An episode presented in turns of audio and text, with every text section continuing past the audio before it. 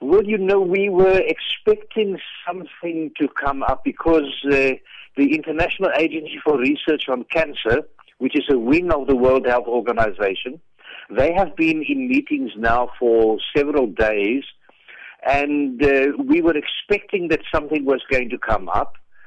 And uh, we're not totally surprised, you know. The Cancer Association of South Africa has for a long time been saying to people, try and really uh, cut down on your red meat intake. Don't eat too much of it uh, and not every day. And then we've also been saying, please try and avoid processed meats. It's not the meat itself. It, it is because of all the chemicals and the preservatives that they put into the processed meat to make it last longer. It is smoked, it is cured, it is uh, heavily salted, and then there are other chemicals which we don't know exactly what they put into the meat. That is really the problem. So, what types of cancer are we talking about here? Um, mostly a, a cancer of the colorectum, and then a prostate and ovarian cancer were also mentioned. Uh, we are, of course, awaiting the full report uh, we've just received the, the little snippets from uh, the IARC, but the moment we have the full report, we'll be able to study it and then to be able be in a position better to comment fully on it.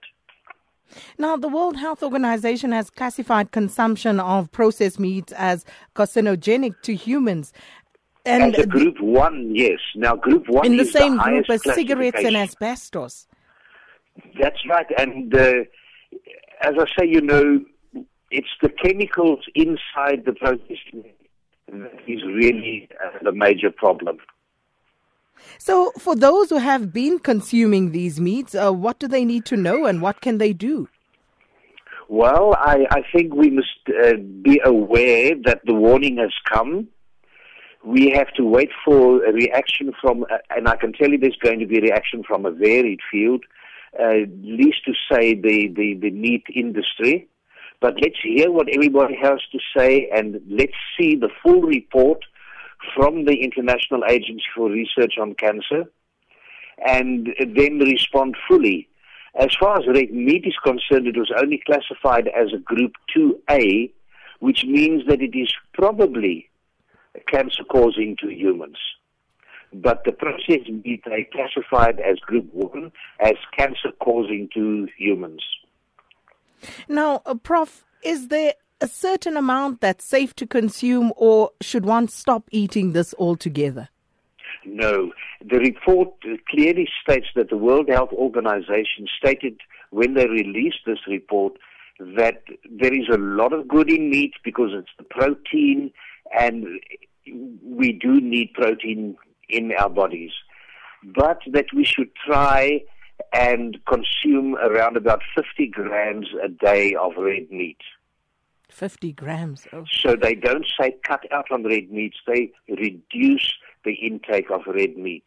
But when it gets to processed meats, uh, this is a decision that everybody will have to take, uh, you know, because uh, I read in the snippets of the report that we received that as little as two strips of bacon a day is enough to increase one's risk by 18% for colorectal cancer.